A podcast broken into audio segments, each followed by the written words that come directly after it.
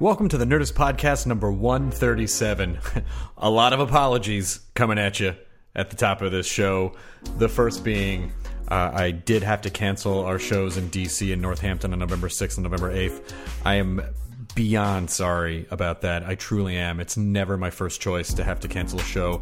It was work related. Uh, there were contractual issues. There's nothing I can do about it. We are rescheduling those dates, and we will have those rescheduled dates for you soon. You should be able to use the tickets that you already got uh, for the new date. Hopefully, you can make it. Um, but if you're mad at me, I understand. But just know that I am pissed at myself that it happened uh, even though there was nothing I could do about it. I am taking on your anger at myself. I apologize. I really, really, really do. Uh, but we'll do our best to make it right, and then I'll give you more more details in the next episode of the Nerdist podcast on that hostful episode dropping this week, and we'll, we'll talk about a little bit there.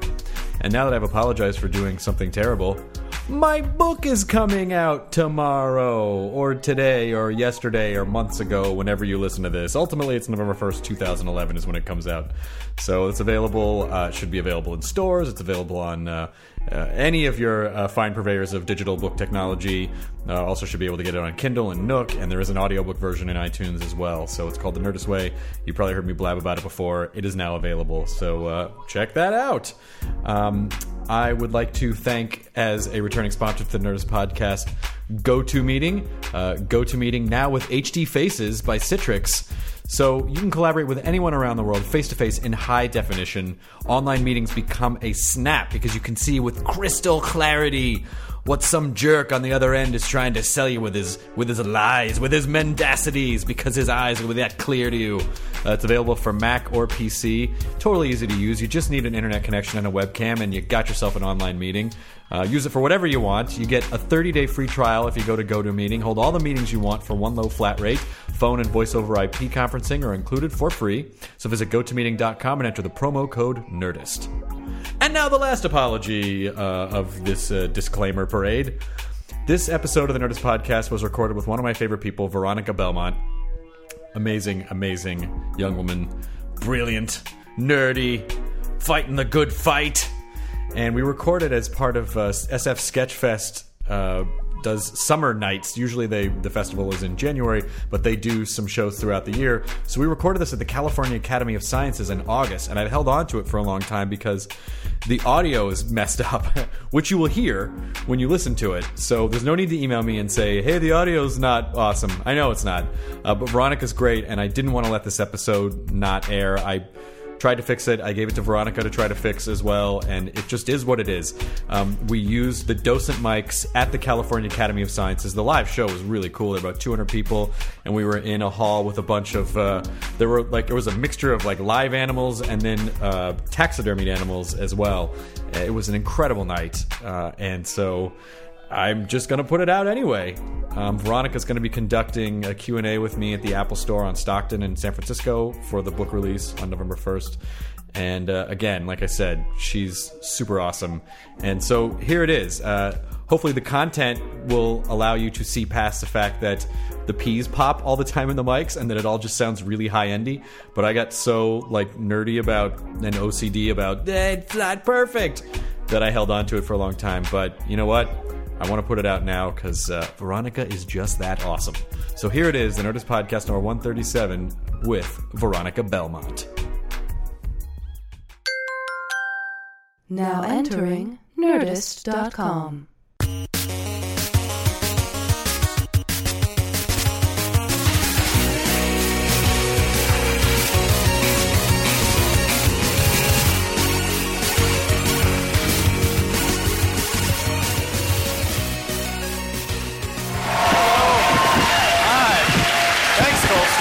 Thank you. Just have to make sure. Hi. Oh, hey. Hello. Hello. Where's our little recorder? Oh, is it on? Oh, it's recording. Is it? Oh, no, it's not recording yet. Oh, yes, it is recording. Oh, splendid job. I went over there and tried to micromanage already by trying to hit the recorder, and you've done a fantastic job. What is your name? Daniel. Please have a hand for Daniel. Ah, Welcome to my evil hall of stuffed things. These animals were once alive and had lives, and I murdered them and put them here behind glass. merely for my amusement, because I'm wealthy. Um, thank you for coming. This is really amazing that they're doing this at the. I've not been to the California Academy of Sciences. Have you guys been here before? You have. It's absolutely incredible. I went, uh, not that anyone asked, but I like to talk about myself. I went to, uh, when there was an interim museum uh, in the city by the 101, I went there and saw this amazing exhibit on ants. Huh? Ants?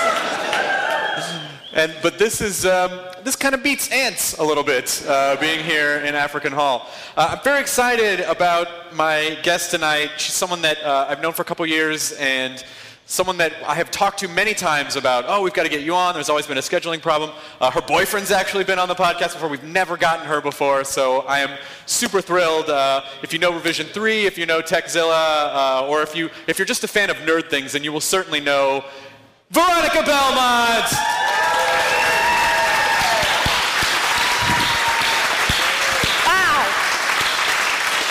Hello, Veronica Hello. Belmont. I brought Nice too much see stuff you. with me. I know, I brought my bag too. Okay, let's take it back there. Um, I know how you people are. Yes. Welcome. Thank you. You've been, you've been to the California Academy of Sciences before, right? I have. I actually came on um, opening night when it Ooh. first, you know, for the very first time, and that was super cool. Oh, you San Francisco nerds are so awesome. You get to go. go- We got a lot of cool stuff, yeah. And then I think I came back once recently to um, just walk around and check it out and go up on the roof and see all the cool stuff up there. it's Oh, that's a awesome. beautiful facility. I think it's, and this is actually one of my favorite rooms in the whole place too. African Hall, and you walk right outside, and there's a bunch of rays and Yeah. all sorts of fishy things. And um, I think what you're hearing bleeding in right now is the Erasure exhibit, uh, where they've actually got Andy Bell Did, on did they display. taxidermy them too? they taxidermied Erasure. Yeah. So not much different. it's pretty funny. There's a docent. What you're seeing now is what they called in the early 90s a rave. it's a bunch of like stuffed Oh. kids with Dr. Seuss hats. That's funny, but it hits too close to home. Let's not go there. Were you big, were you a big raver? No, no, No. no. That's not on the internet, so it's not true. No, of course not. Where did you Where did you grow up, Veronica? Uh, Connecticut. You did. Yes. Did I? Yeah, nutmegger.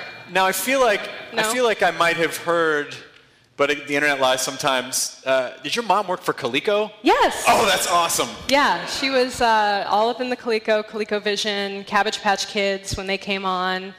Yeah, I had a lot of lot of toys around the house when I was a kid. I'm not not humble bragging, but it was because both parents, both my parents worked in the toy industry, so I was like their little testing subject at home. That's really cool. Yeah. Do you feel like you influenced a wave, a generation of Cabbage Patch Kids? Absolutely not. No.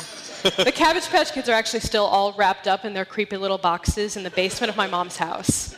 Like a serial killer would have. Yeah. Yeah. A little bit like that. No, but they they were fun. I mean, Xavier Roberts was a cool guy, although he did sign his signature on a lot of small child's butts, I guess. You like- like remember real that? kids? No, he did on the the, Pa- dolls. Cabbage Patch yeah. dolls, yeah. Like that's kind of weird if you think back on it.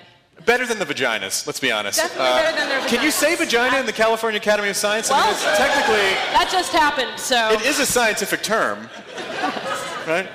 I, the music out there, it's like I want to pound on the wall and be like, could you guys please keep it down?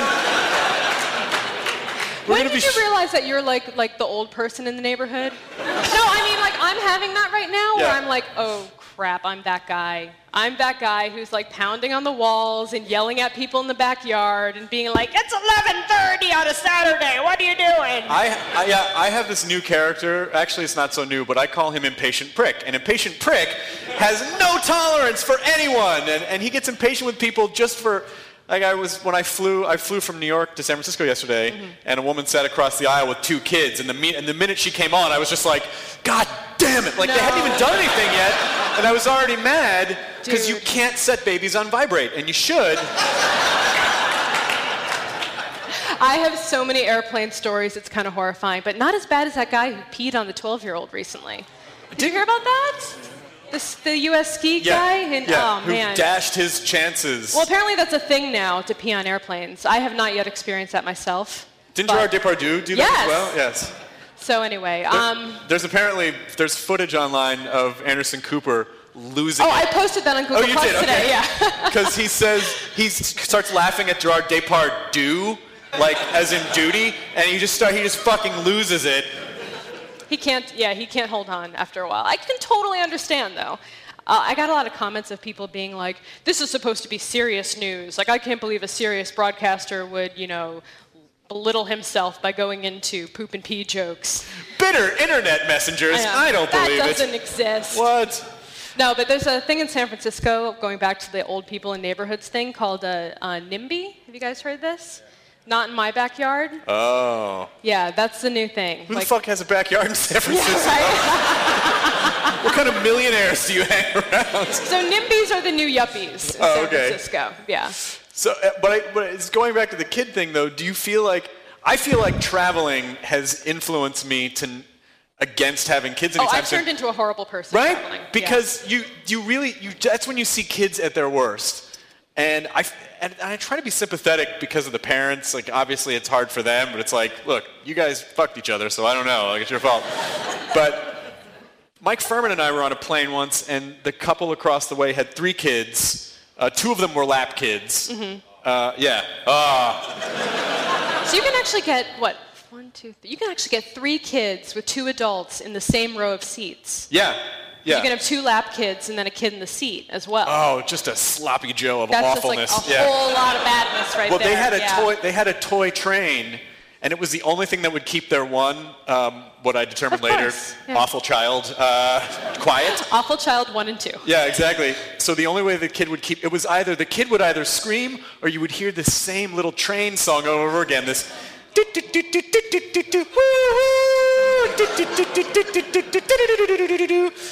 I can recommend a very nice pair of sound uh, isolating headphones if you would like them Oh, it from just Bose. fuck, it cut right through Everything. the Bose. Yeah, like but if. Bose were smart, they would be like kitty stoppers. Like they would market them that way. Like, like the, the specific frequency range that children squeal at. Yes. I don't think they're masking that in, No. the, in the phase cancellation. and they and they need to. And and again, um, if you have kids, uh, I I don't I apologize that you have I don't kids. Uh, apologize. I do not. Not on an airplane. I'm sorry. It's it's every woman, every woman and man for himself in that situation. I know. I was flying back from Boston once, like six six and it was like six and a half hours back, and the woman next to me was probably in her 50s and she had a kid. So it was either some weird science experiment or it was a grandchild or she was kidnapping him to take to it take to it like the the delinquent father who was on the lam. I had built this whole narrative around it and um, and the kid the second we sat down and I had the window seat she was right here, the kid just like it's screeching and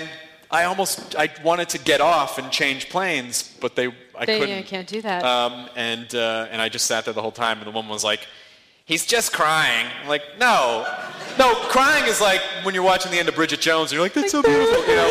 Like, I this just got was something in my eye.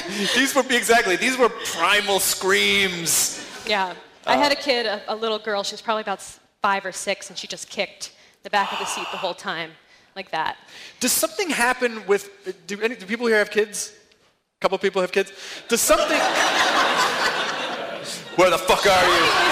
Get out! No. Take your hellspawn from my sight.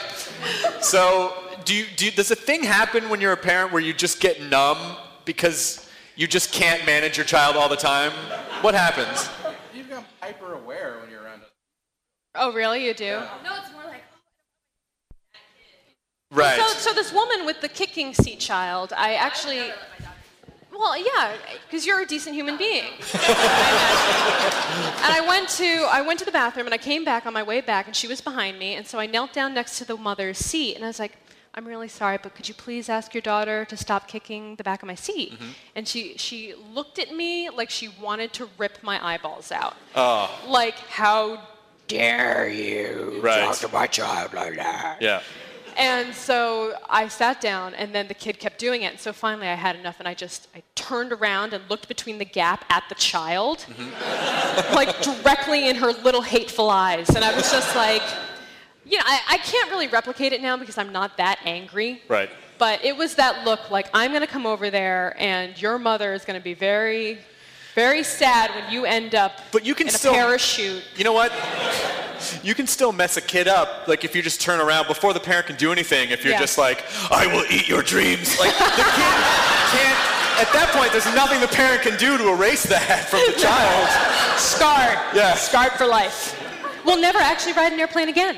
Yeah, exactly. Yeah. Exactly. You solved the problem for future generations. I'm just doing everyone a favor, Yeah. so they don't. The kids That's don't. really all we're trying to do here by terrifying your children. There is a lot of child hatred on this episode of the Nerdist Podcast. because they run around like olive baboons, which are on display right here in African Yes. Hall. Um, but let's talk a little bit about. I, I want to talk about how you know how you got started, what your environment was when you were growing up, how you you know um, obviously.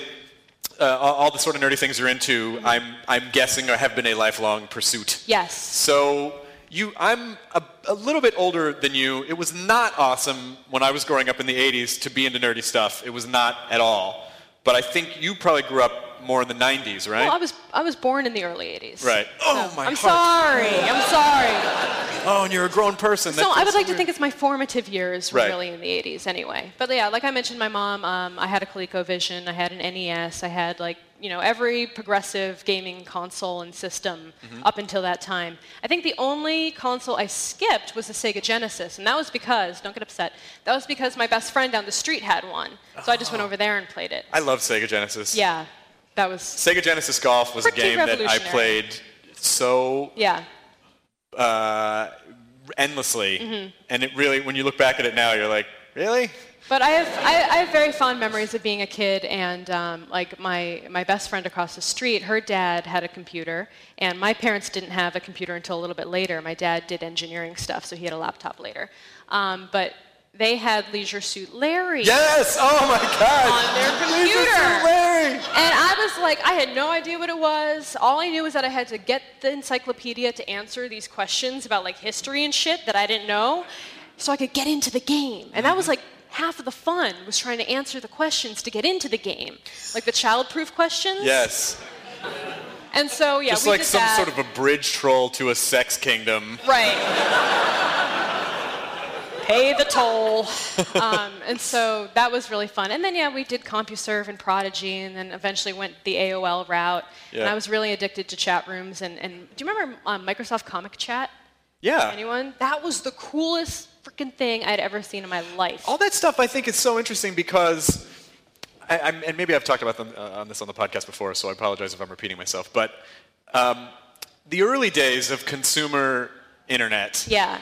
AOL, very very walled garden, and then after a couple years, AOL started to fall off because people were like, "Oh no, there's a whole different web experience that you can have when you're not surfing AOL." I actually remember the exact moment I figured that out. I was watching TV and I was watching Discovery Channel, and they had a, an ad for Discovery.com, or for like for more about this program, go to Discovery.com. This had to have been like, I feel like early '90s at the very. oh, the 1900s. Oh, back in the day.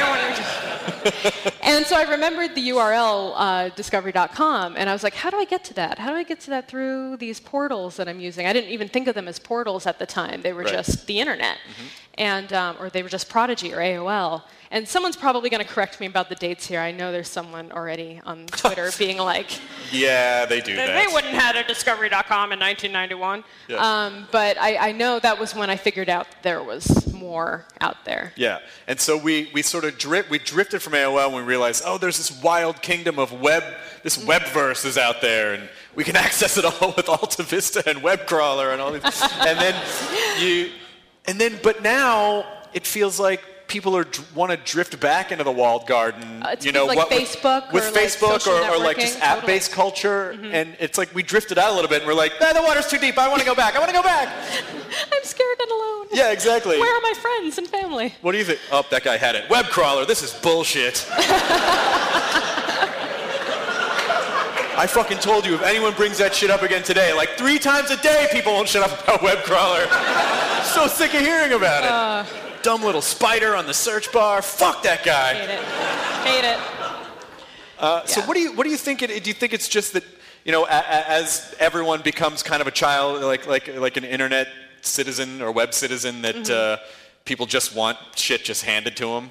I don't know if it's an easy kind of thing that they're looking for. I think it's more of a reconnection kind Mm-hmm. of thing. They're like, okay, now my family and all my friends are actually figuring out how to use this stuff. Yeah. Now I actually have the ability to share this crap I'm finding, these cat videos and these, you know, these whatnots, and I can show it to my uncle who lives in Kentucky or whatever. You used to have to fly to someone's house and put in a VHS tape of cat videos.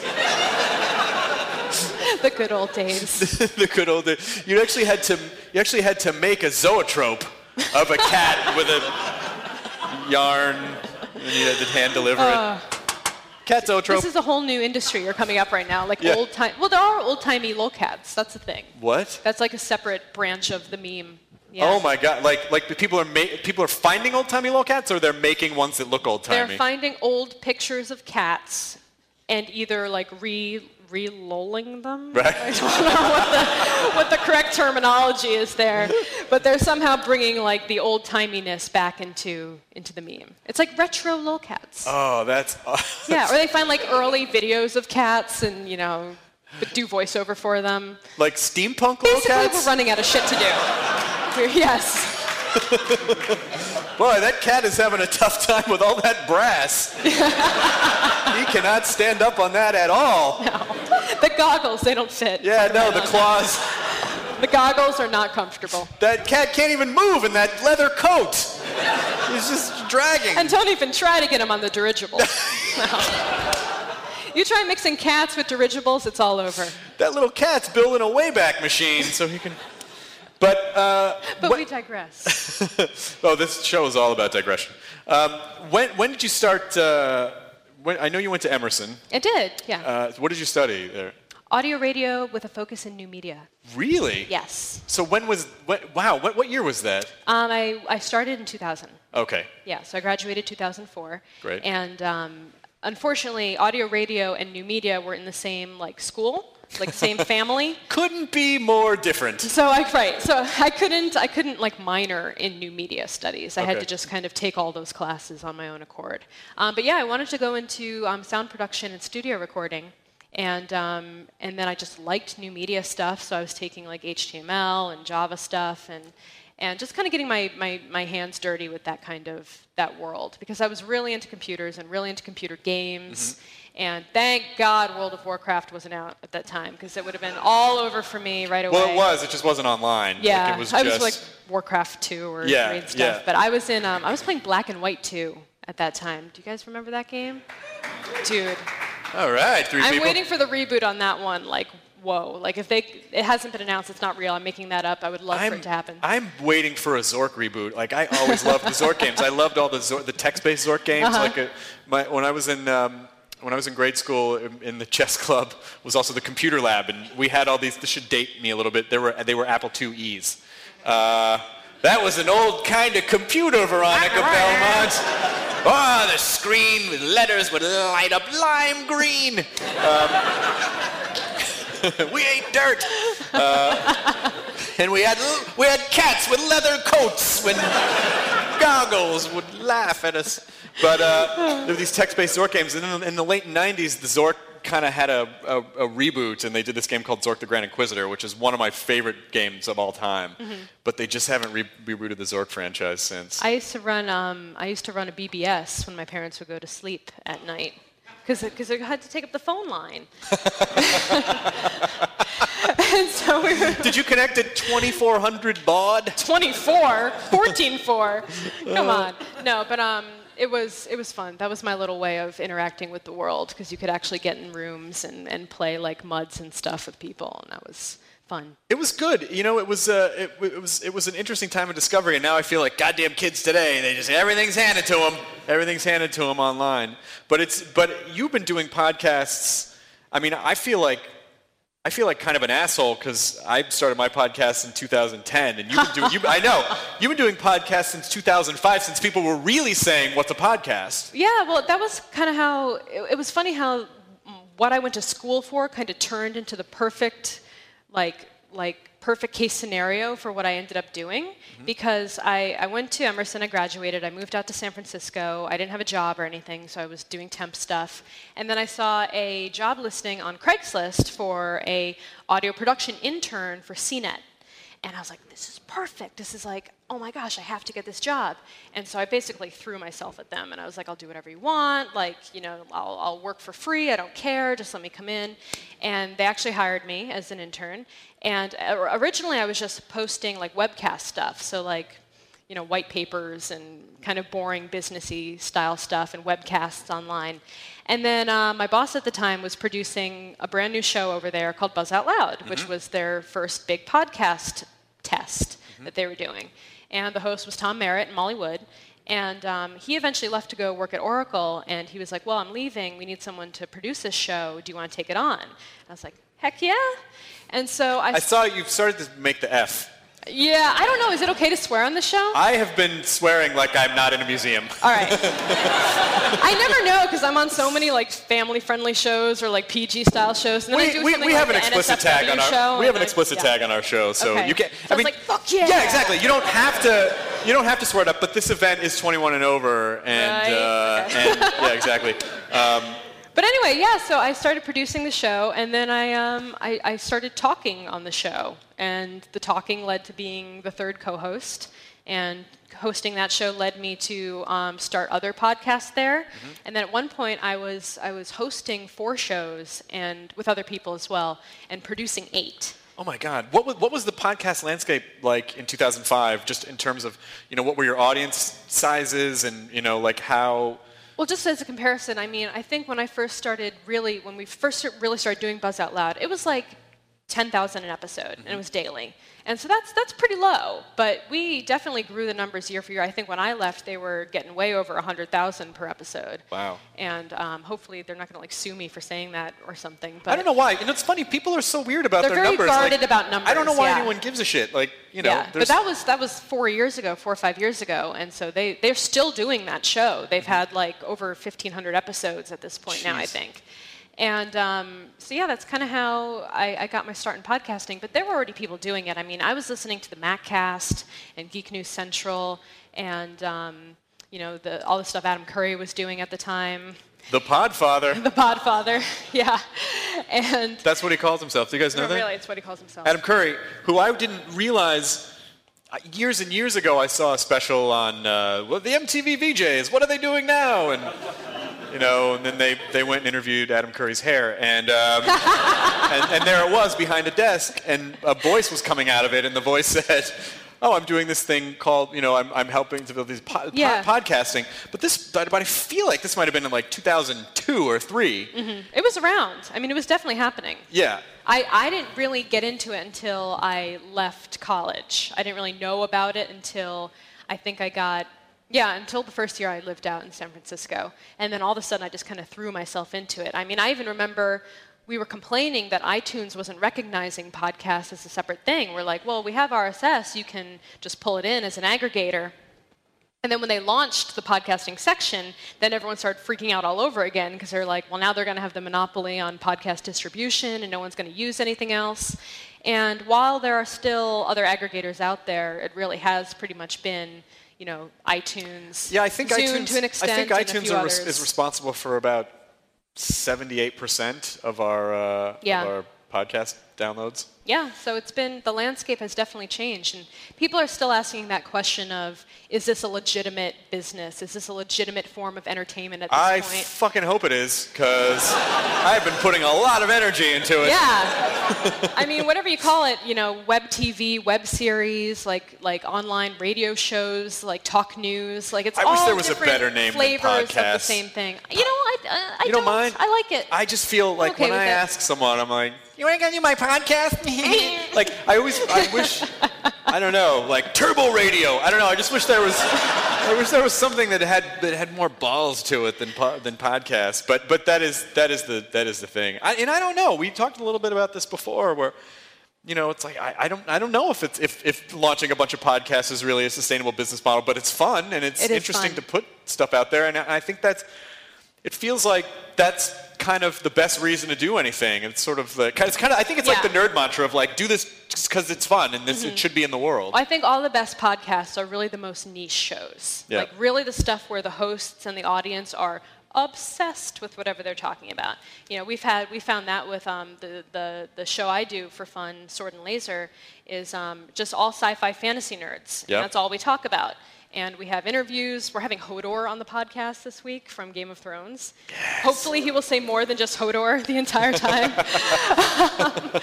and uh, like we do it for fun because we love it, and that that I think is what makes really great content is when people are having fun and love what they're talking about Yeah. and share that passion with their listeners and, and that's what makes it awesome.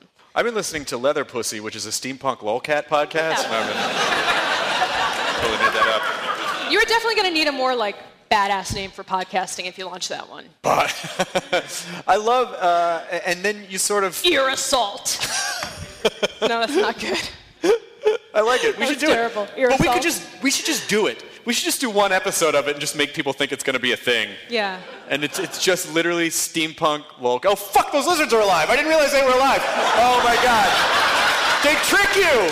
They trick you. Half the stuff in here is deceased. And then all of a sudden, African reptiles. Yeah. I got tricked by the penguins too. oh! They're alive. Those are live. Those are live penguins. Or Wow. incredibly awesome robots. Yeah, I'm sorry. I didn't. That freaked me out just Best to see robots ever. just a large thing. Oh. He's watching you. Did you guys see Night at the Museum where all the animals come to life at night? It's happening right now. This room must be off the hook, man. But uh, do you, when did you, did it ever occur to you to do anything else, or did I feel like you can you sort of came up at a time where it was very feasible to pursue kind of nerdy interests as a career, and it was very difficult to do that before. yeah. Well, I wanted to go into music. I wanted to go into sound recording, and I wanted to do field production. Or I, I knew I wanted to do something in entertainment, you know, but I never, never really considered being like an on mic type of person where I actually was the one doing the talking. What about on camera? When did you when did you start to make that jump? That was that was uh, maybe two years into my time at CNET, where I was, you know, I was hosting the shows, but they I wasn't doing any on-camera stuff. It was all audio podcasts. Yeah. My boss at the time, Mark, was like, "Hey, you know, you, you know what you're talking about. Do you want to write a script and, and try doing something on camera?" And I was like, "Okay." I was kind of nervous. I was like, "Oh, I guess." And uh, I think the first video I did was called "Give Your PC a Mac Over.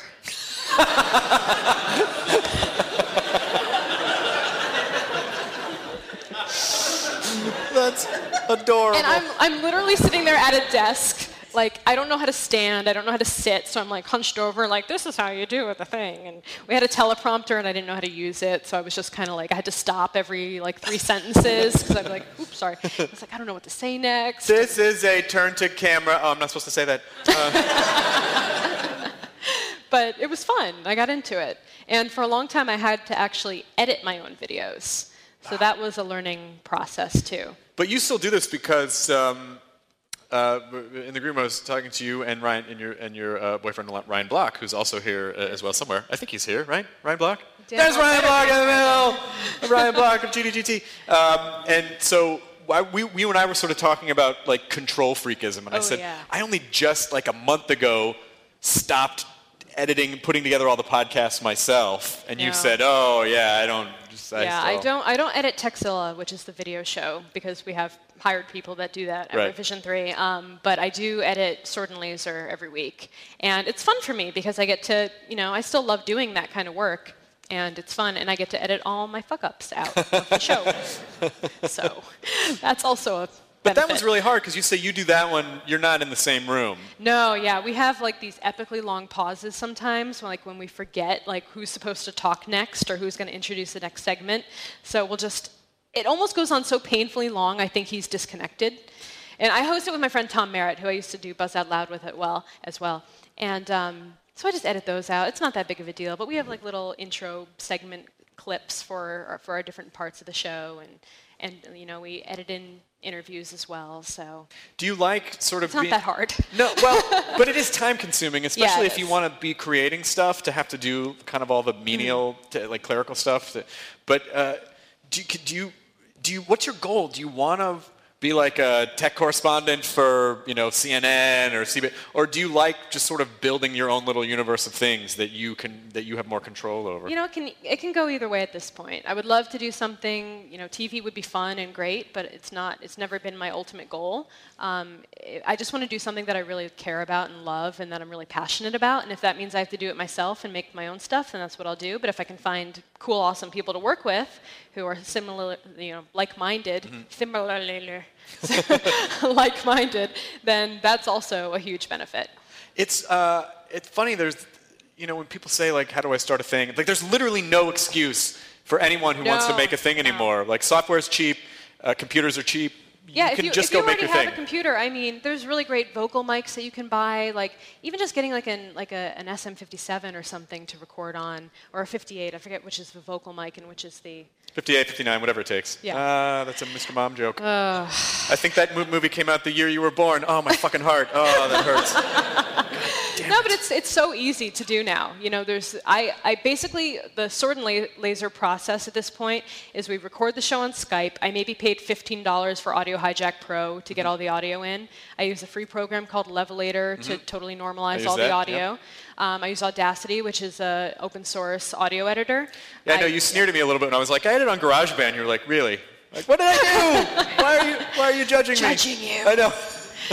Just do all the ID3 tags in iTunes, upload it using Spin Express, which is a, an extension of um, archive.org, Mm-hmm. and then they host all your stuff for free.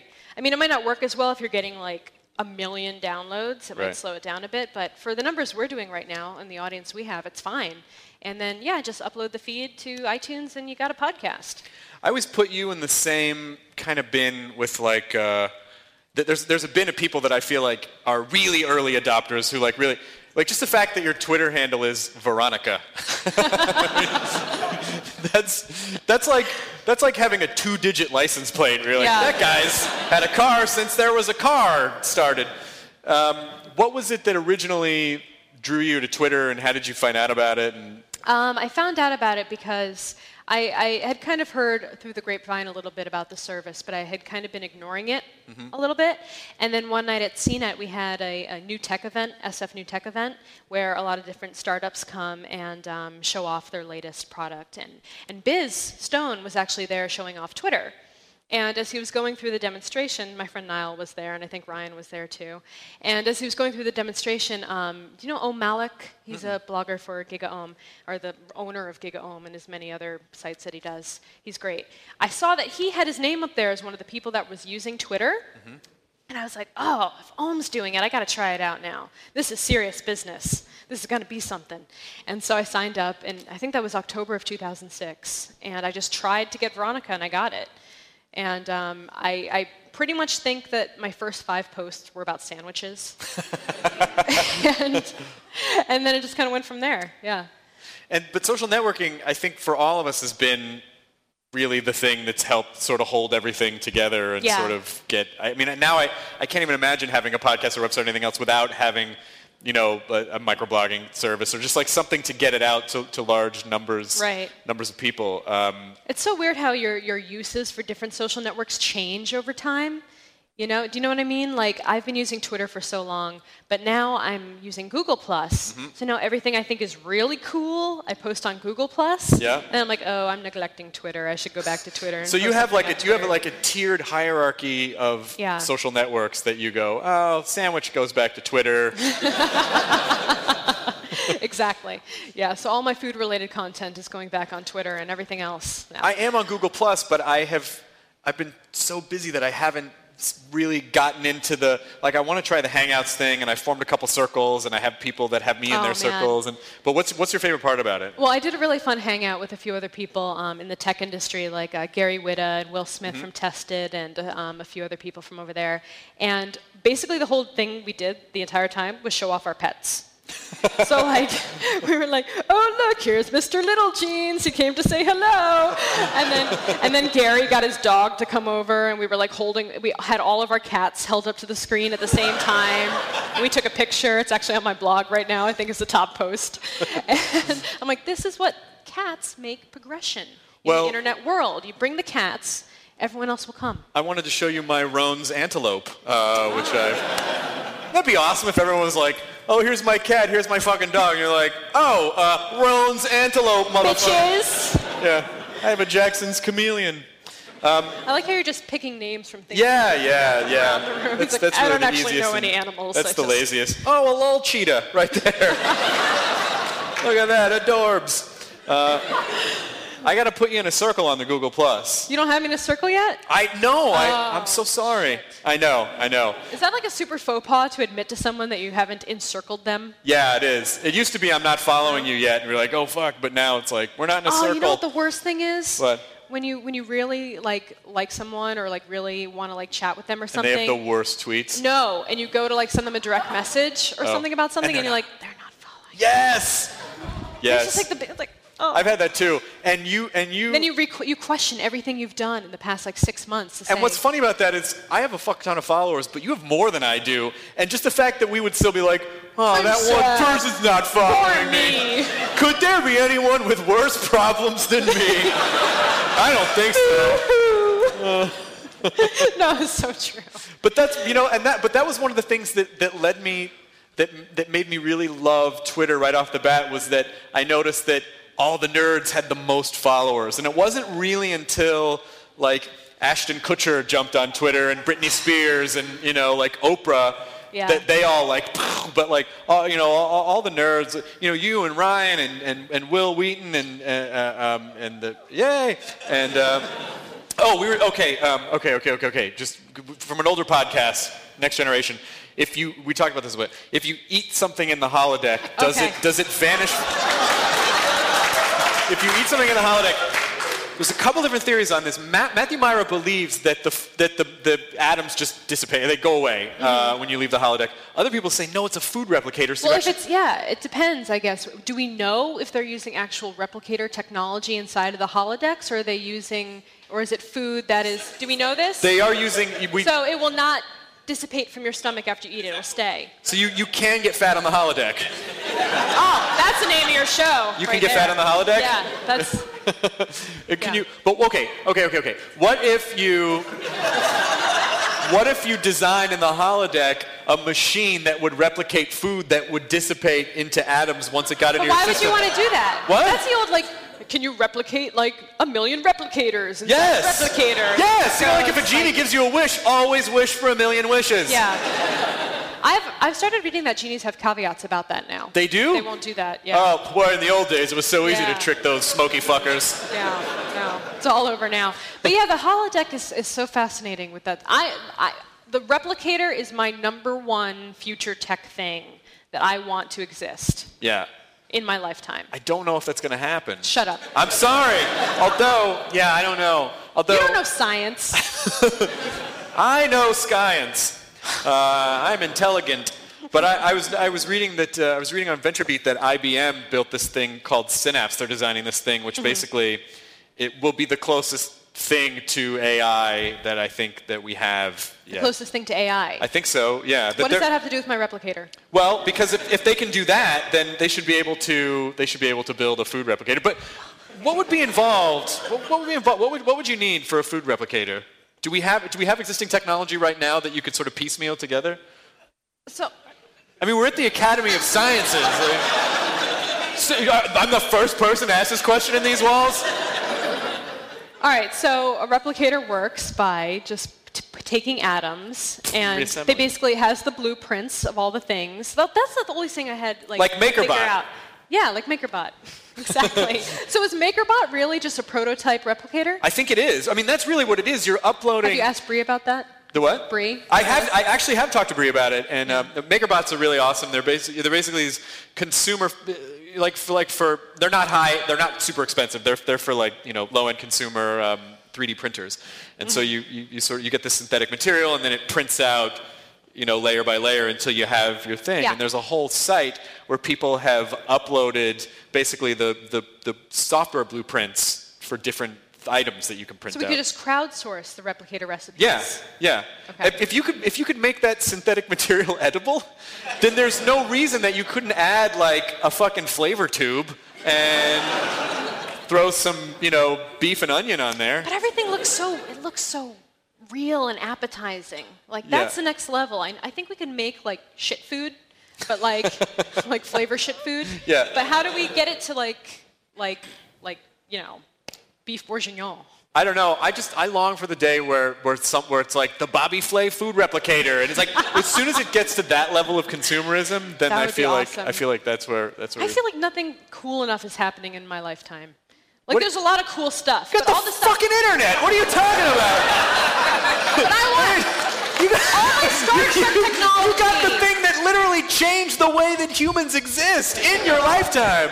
But I mean It's so funny how What do you spoiled we are as consumers. They're like, oh, my I look iPhone's my great, but um, oh, five megapixel camera, whatever. that's last year's model. It's so funny how instantly we become spoiled. You're really making me sound like a brat on this show. No, no, not at all. I just want my Star Trek technology. Is that so much to ask? No, and, but I really feel like there must be a consortium of nerds somewhere who is who is actively working to make that happen. It, there Yeah. must be. There must be in this world. I know scientists are pretty nerdy. They must have, you know, I'm, I'm sure enough of them have that kind of like sci-fi Yeah. will to Yeah. kind of look into that stuff. Yeah. But I just want to see something close to it. It's like they're alternative fuel source by day, Yeah. food, food replicator by night. That's what they. That's what they come home and neglect their life with. I was their all about with. transporters until I realized the whole, well, you die and then you're not dead anymore thing. Right. Wait. What? That's Oh, you mean you die when they when your molecules are disassembled? Yeah. and you're- yeah, yeah, yeah. like that that that whole thing just kind of turned me off to it. You don't like you don't like being reassembled. I don't want to I don't want to worry about that. I'm too high strung. But you wouldn't. I mean, it would happen in an instant. You wouldn't realize. Just be like, ah, I'm in another place. Like that's how fast it would be. Or then I'm another face with my arm sticking out of my forehead. That would be awesome. Yay! It's like I always dreamed. So what? Uh, what you know, what, where do you see the? Because it's funny. I didn't imme- Are you, are you waving goodbye? Bye. You what? Margin call in Hong Kong. Are you serious? Oh no. All right. Get out of here. Don't come back. You crazy kids. Bye. See you later. What was it about a Hong They, they probably got really turned on with the holodeck. And they're like, we better get home and take care of this business. They're not still listening. I said something about a marching band. No, he said margin call in Hong Kong. Like he was. Oh, like business. No, no, no, no. That's that's a euphemism for sex. Like, oh, Oh, margin call in Hong Kong. All right. Yeah. Here comes China. Wow, chicka, wow, wow. Really, China was the sexiest one you could. Uh, that was his, not mine. He said margin call in Hong Kong. right. That's that's probably. Fair enough. Um, but uh, where, where, where do you see? I I mean, one of, the, one of the reasons why I didn't immediately hop on the Facebook train Mm-hmm. was because I had been, you know, I had been burned by like Friendster and, and MySpace Ah, and the great My Tribe. Friendster exodus of 2002. yeah, you remember that? Yes. It was like, you can put songs on MySpace. Oh. Uh, just songs and Dane Cook. Like that was pretty much MySpace. and then, uh, and then MySpace turned into an Ed Hardy store, and everyone Yeah. left it. No, MySpace turned into like the GeoCities of social networks. Yes, yes. Like blink tags and like. MySpace, I feel like MySpace turned into if there had been like some weird uh, apocalypse in downtown uh, Tokyo, but then there were no people, but everything was still flashing, and you're just walking around going, "What civilization was this?" Underwear in a vending machine. Yeah. yeah. So you know, so I was like, ah, Facebook, that'll that'll never catch on. Like, what do you think it was about Facebook specifically that really crawled under the skin of of just like a- average web consumers? I think it was that, that initial feeling that you were belonging to a small exclusive group. Mm-hmm. You know, you were like, oh, I'm friends with all my college friends, or I'm friends with the, the people at my office, and we have our own little network, and it felt kind of insulated Yeah. from the outside internet, and I think that made people feel a little more comfortable. Mm-hmm. And then it was just so stupidly easy that you could be like, Mom, just get on Facebook. She's like, okay. yeah, it's really stupidly easy for me to expose all my personal information. But That's the hard part, keeping them from doing that. I, you know, I probably should care more about that stuff, but I just feel like I am so tethered to the web at this point. It was really cute actually the other day. I did a Tekzilla Daily tip or something, and my email address showed up in Yeah. it, and um, I got like four or five emails like that day, being like, "Hey, I just wanted to let you know your email address is in the video," and I was like. Thank you, but that's totally public information at this Yeah. point. Like it was, it was fine. It was actually the address I used for my Google Plus, so I wanted to get out there so people can find me if they're looking for me on there. Um, but yeah, it's weird how we're such a culture of, of like paranoia at this point. Like it's good and it's bad because people kind of have their, their tinfoil hats on. They want to protect themselves from the evils of the internet. Mm-hmm. Yet at the same time, they're like freely exposing all their personal information and credit cards without checking to see if it's a secure website Right. or, or checking to see who's actually getting this information. Um, but so it's weird. It's like a give and take. You know, people are, are, are scared about the wrong things sometimes, and they need Yeah. to be paying more attention to what they're actively putting out there rather than what they think people are trying to actively steal from them. So what was what was the tip? Oh, it was just a. It was just like a. I don't remember. It was like I was. Oh, I was um, showing how to make the Google Plus bar show up on all your other web pages. It was like an extension, Uh huh. and so it just shows the black bar on top of. Like a Firefox extension extension or a Chrome. Chrome extension? yeah. Okay. Oh so yeah, whatever. Shows the, right, the, the bar on top of everything. Of course. they're giving out Chromebooks. I, I mean, I don't want this to sound like an advertisement, but Virgin on America? Virgin America, Yeah. they're give, there's like these Chromebook stations, and you can just get a Chromebook, and they'll give it to you, and then you can uh, Yeah, and then they're free. going to give them the children. What's going to happen then? oh, oh my God! People should swap their kids for Chromebooks. that would be so amazing. I'm like, no, no, they'll be here when you get back. Don't worry. they'll be fine. Chromebooks are so much more useful. Um, No. but like the, the fear thing really drives me crazy too because it's really preventing, I think, our country from moving forward in a lot of really cool ways Yeah. that other countries have already started doing. And yeah, there's worthwhile reasons to be concerned about a lot of the security stuff, like RFID, for example. Right. Like Japan has been using like near field communication stuff for ages, for buying stuff, for going on the subways, for doing everything. Mm-hmm. I can't wait till we get that shit. I thought it was going to be in the next iteration of the iPhone, but well, I it's, think not. it's starting to happen, but people are so freaked out that their information is going to get swiped from them just by walking by someone that Right. they the uproar has caused it to kind of not happen. Right. And it's stuff like that that's preventing us from really jumping forward into the next technology age, in my opinion. Have you ever been to a DEF CON? No, I haven't. I went to I went to DEF CON. DEF CON is a hacker convention, um, and uh, I went to it in Vegas a couple years ago. And it is fascinating. And they, you know, like they'll have this. They have a wall of sheep, which is basically all the people that are accessing, uh, you, like using the public network, Right. and it exposes. I mean, it blacks out their personal information, but it just shows them it's how. like pro tip: if it says free public Wi-Fi, don't, ever get on it. Use it. Ever, ever get on it. Yeah. Um, and then you know they have this really cool thing called Lockpick Village, which is which is a physical like they're physical locks, like locks and keys, and it's people picking all these sorts of locks, and just sort of the parallel of being, Mm-hmm. you know, nothing is not to freak anyone out, nothing is perfectly safe. Right. Like it really is just how much time someone can noodle with something before they'll actually get Well, into yeah, it. Yeah, I mean, there was a big thing at DEF CON about the um, that nine-year-old girl who found all those security kind of holes in well not really security holes she found some some holes in like uh, cell phone like game software Mm-hmm.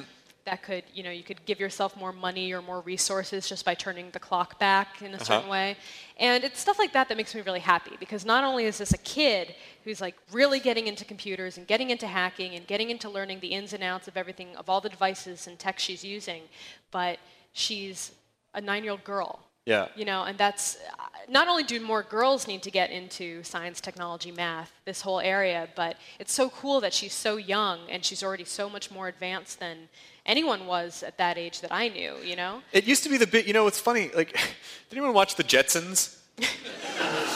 All right. So the, the big the big silly jokes on that show were that George Jetson pushed buttons all day at work, and his Yeah. kid Elroy is taking calculus, and like that's kind of happening. It's sort of that's sort of. Still want my I still want my sassy robot maid, but I don't have that. yeah that rosie right. Rosie, yeah. rosie yeah she was awesome The really, that was really before they understood anything about like microprocessing, so everything was just really big, like really, really all the all their machines were really big. well how will they how will the robot like bring you a beer if it's i guess you could do a tiny rolling just get The- a the- roomba just no, get a no, no, no. just train your roomba you'll be good No, no, the, the, you can do that you totally could. yeah I've always wanted to. Uh, uh, I wanted to put um, a camera on the top of a Roomba and then just have it chase my dog around the house. but, uh, No, the new thing is to actually put cameras on dogs and cats and then set them free. just like out into Like the a wild. live, like a live streaming cam of your cat's activities. Why- I'm really sorry this keeps coming back to, to, to cats. I mean, there's a few things in life that I really harp on. Are cats are, one of them? Cats are one of them. Do, you- do you, you like cats or you don't like cats? I do. Yeah. I do. Oh yeah, you do like cats because I saw. Yeah. Okay. Yeah, you do like cats. I got two. What kind of? What are their names? What are their names? Yeah. Mr. Little Jeans, and, and Devo. Devo's the girl cat. The De-Evolution band? Yeah, yeah, yeah. Yeah. Yeah. And where did Mr. Little Jeans come from? He, he came, they both came from the pound. They're both rescues. No, no, no, the name, Mr. Oh, Little Jeans. Uh, Ryan named Mr. Little Jeans, actually, but he's a character from Bottle Rocket, I believe. Oh, right. From the Wes Anderson oh. movie. Oh, yeah, I There's remember actually that there's movie. actually like a musician now named Mr. Little Jeans, and so Mr. Little Jeans gets all these replies to his Twitter account. All the- That's really awesome. no, I it's re- not awesome. My cat No. has a Twitter account. Oh, no. that was the thing I was ashamed of. No, listen. In the early days of MySpace, I made a I made a, uh, a profile for a yam, and uh, and it was just called Yam, and uh, all these Vietnamese people joined. I swear to God, I'm not making that up. And I'm like, guys, there's a picture of a yam in the profile. What are you not getting? Yeah. And it would it would say stuff like, God damn it, I'm not a sweet potato. You know, like it was. It was No, I, so I, I do a very similar thing where people say, excited to see Mr. Little Jeans on tour tonight in Atlanta. And I write back through Mr. Little Jeans. I say, I'm not there, I'm a cat.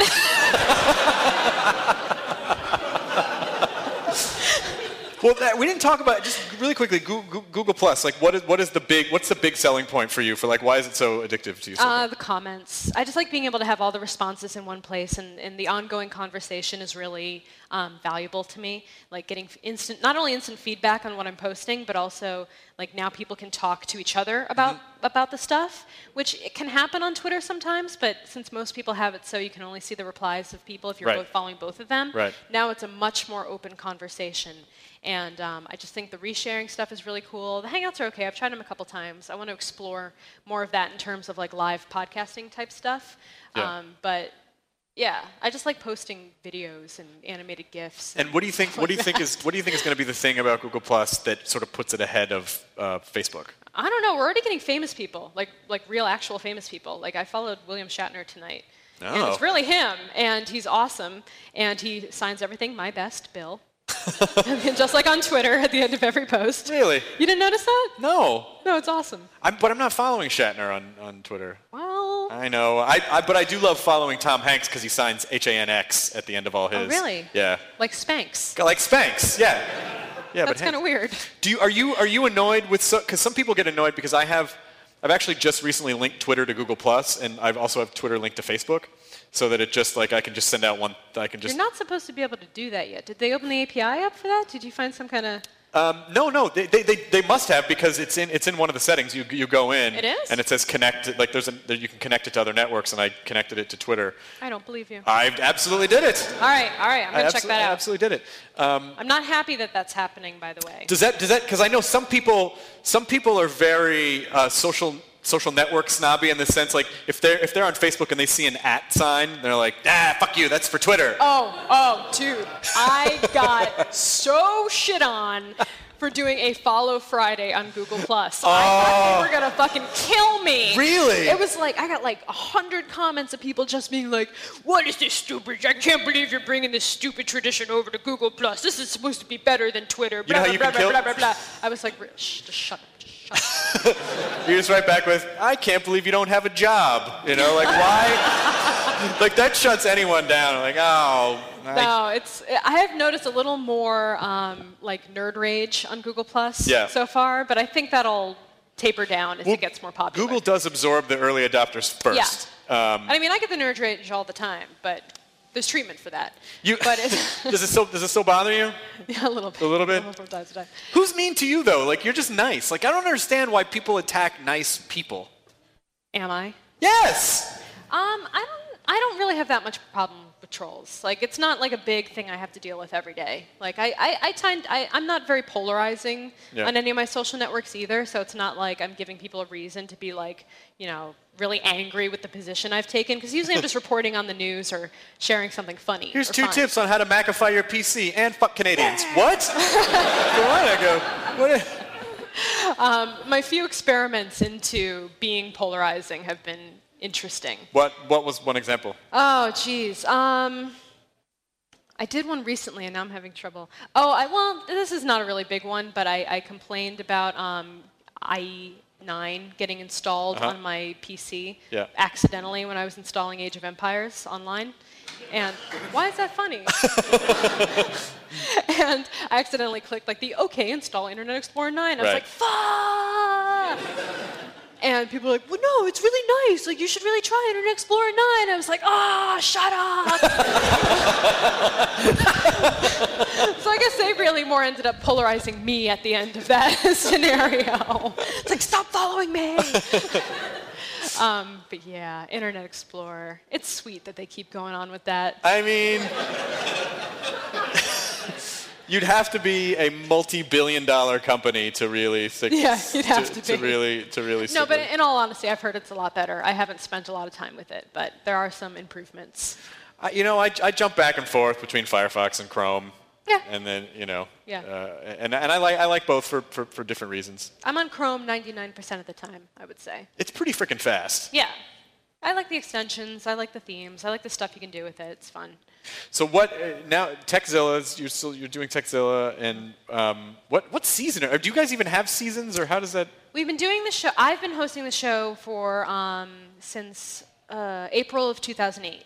So um, coming up on you know three and a half years. Um, and they were doing the show for a little bit before that too with uh, Jessica Corbin. Yeah. And um, so yeah, now it's just me and Patrick and Robert Heron host the Wednesday episode as well. So we've got two episodes a week. We do help and how to, product reviews, viewer questions, that kind of thing. And then um, I'm also hosting a show on the PlayStation Network called Qore.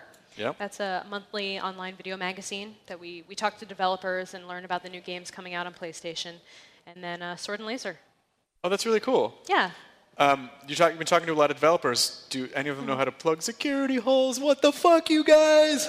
Um, that was a. I thought more people knew about that big security leak that happened. Which one? Exactly. No, well, you mean, I mean, the, the, I'm not allowed to talk about that. No, I don't. Was you weren't uh, talking about that at all? Uh, that that'll be one that I cut out of the podcast. I'm like, I don't want Veronica to get in trouble, and I brought up the big security leak, so I'll- I'll cut that out. That was It happened. this many minutes in. Um, I'll make Matt Mira do it. I didn't say anything. You can, you can leave it in. No, no, no, no, no. I won't. It's rude. Um, but uh, what do you, what's next? Like, what, are you planning any big things, or you like, you're, are you looking looking down the road at you know kind of where you want to take everything? irons in the fire. Are you okay? Did you have a stroke? I what have happened? a little thing. Oh my God! we need medical attention. Somebody, please. Got stung by a bee. no, um, yeah, I'm, I'm, I'm looking at some new projects and fun stuff. You know, sticking with with Tekzilla and everything else I'm doing right now, and and just trying to find more fun new stuff to do. It's hard to fit everything in already with my schedule, but I love taking on new projects and and doing stuff. It is- I, I definitely want to grow Sword and Laser in a big way because I feel like that like sci-fi fantasy is becoming such a more like I'm happy it's becoming more mainstream with stuff like Game of Thrones and, Yeah. and all the other stuff going on right now because Oh my it's, gosh. it's like my biggest passion and I want more people to be into it. I am so I'm I'm on a bunch of um, book lists. Uh-huh. Uh, this is going to sound like a humble brag, and I apologize, but I get a lot of free books.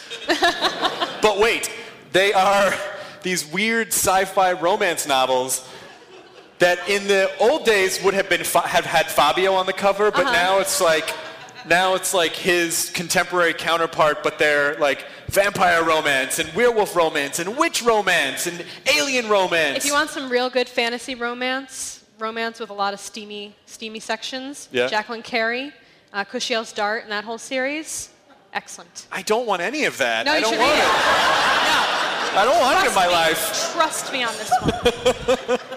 For reals? For reals! Um, it's not like Twilight and, and shit like that. It's like legit, like really good story with some sexy time. Oh. Oh, it's not like, why is this vampire crying again? No, no, it's Um, not. No, nothing like that. Oh, man, I've been, you know, I've been watching True Blood this season, and I know, I know, I know, it's my guilty pleasure. Have you watched? Are you watching? it? I, I, I read all the books, Yeah. and I just started watching the first season, and I've been watching a few episodes into the new season Yeah. because my, my girlfriends are watching it, and I didn't want to be left out. Um, and I feel like uh, I know like the basic storyline of, of the books, but Yeah. I know it diverges like pretty strongly from, from the book. It was so. interesting. The first like four episodes of that show, there was no almost no supernatural activity, Mm-hmm. Yeah. and it was just more like, oh, it's an allegory for intolerance and blah blah blah. They're in the South, I get it, but I I want to see some more vampires. And then all of a sudden, like four or five seasons later, it's like everyone's a thing. Like I, I, I, I, No spoilers. no spoilers, but I laughed out loud in my hotel room the other night to the extent I'm surprised no one banged on the wall when I heard the word Weir Panther. And I was like, God damn. Yeah. Now I know, like in the old. They're not even just a passing thing, too. They're like a serious I know. character Which- element. I don't know why. That shouldn't bother me because my old, like, I think it was But anything can be aware. I know, I know. I, I mean, I still have, I still have my monster manual, my old D and D books, and Fiend Uh-huh. folio and stuff. And there's there's a bunch of weirs in there. There's like owl bears, and there's all sorts of weird mashup creatures. But just hearing the word out loud for some reason is just like, ugh. I'm a tiefling warrior. Are you really? I am. Are You still playing? Yeah. I gave. Well, I stopped about six months ago. I'm We had, we had a regular weekly night thing going For how long? for about a year. You did? Yeah. I had one going for a while, and then it stopped. No joke, because our DM got a girlfriend. I'm not fucking Wait. kidding. Hold up. Google Hangouts for D and D. Are you serious? You. Uh, Wouldn't that be awesome? Yes. Are you doing that? No, but we Oh sh- shit! should. What are we even still doing here? uh, that is an awesome idea. I have to. We have to connect on, on Google Plus. I'm just Chris Hardwick, um, and I imagine you're Veronica Belmont. yes. uh, before we That is my before we wrap it up and release you to the rest of the festivities, anyone uh, any questions from the audience? Any que- Oh, I see a question back here. Does this microphone work, Daniel? It does. Let me race back here. No, sir, don't do any work. I'll come to you. Please, I want you to be as comfortable as possible. Can we get this gentleman an ottoman and some tea bags for his eyes? Come back here. We got a nice avocado facial scrub for you. Uh, what's your name? My name's Blake. And uh, what's your question? So it's regarding uh, podcasting as a real business. I'd like to sponsor an episode of the Nerdist podcast, and I haven't been able to find any information on how to do that. Son, you've come to the right place. I happen to be well connected in those areas. Um, yes, well, we should talk about that uh, a- a- after the show. Excellent. That, that'd be really nice. Do you have a question for Veronica? That was it. Fuck. All right. Well, thank you. I appreciate I that. also take Thank you so much. Uh, anyone else? Yes, sir. You have a question. What's your name? Sponsorship thing. Chris. Chris. What? Why would you leave? It's almost. We have to find out stuff. Oh, it's Adam. Oh, that's right. Adam's got a show. I'm so. Please come back. I got. I'll do anything. Please. Please come back to me. Uh, please. I'll. I'll be more present in the relationship. What do you need? Great. Now they know Adam's going on. Way to go. Oh shit. Yeah. Okay. Quick. Um, since you're both um, um, deep in the internet, what would you do if it went out? Why would you even say such a thing? Just curious. I. I don't. I can't even. I don't. It's not. I don't. That I don't isn't- want to talk about that. Yeah, I don't know. That's a that's an awful eventuality. Do you do you have uh, a plan? Um, I mean, I'm a no, not as such. That's when we have to start making like lolcat zoetropes and then just. Uh, Yeah, we'll just start drawing them. Okay, good. Um, I don't have an internet catastrophe plan. Uh, I just keep hoping like, you know, like oh that'll never happen. Why would that? Why, why would that ever happen?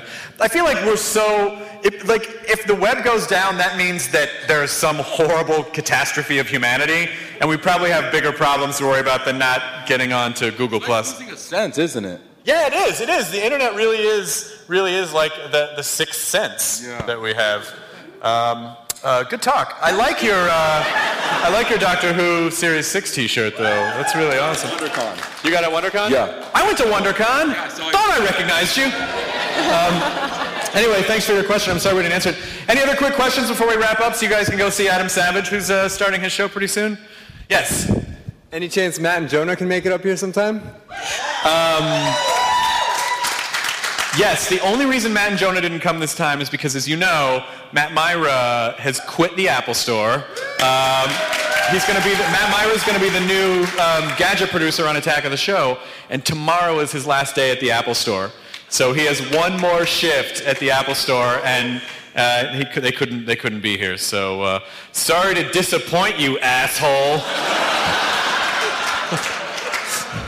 Sorry, Veronica and I weren't enough for you. What do you want to do? Bleed me dry. What do we have to do? Um, but uh, do you have anything else you want to say before we wrap it up? Uh, thank you guys so much for coming. Yeah, VeronicaBelmont.com, at Veronica on Twitter, Veronica Belmont on Google Plus, Tekzilla, Sword and Laser. This woman is all over the. She is the internet, ladies and gentlemen. Please help me in thanking Veronica Belmont. Also, thanks to SF Sketchfest, Dave Cole and Janet. Uh, and we'll see you over at the Adam Savage Show. Thank you so much for joining us in the African Hall. Enjoy your burrito. I said the thing. Now leaving Nerdist.com. Enjoy your burrito. This episode of the Nerdist Podcast was brought to you by GoToMeeting with high def group video conferencing. For your free 30 day trial, visit gotomeeting.com and enter the promo code NERDIST.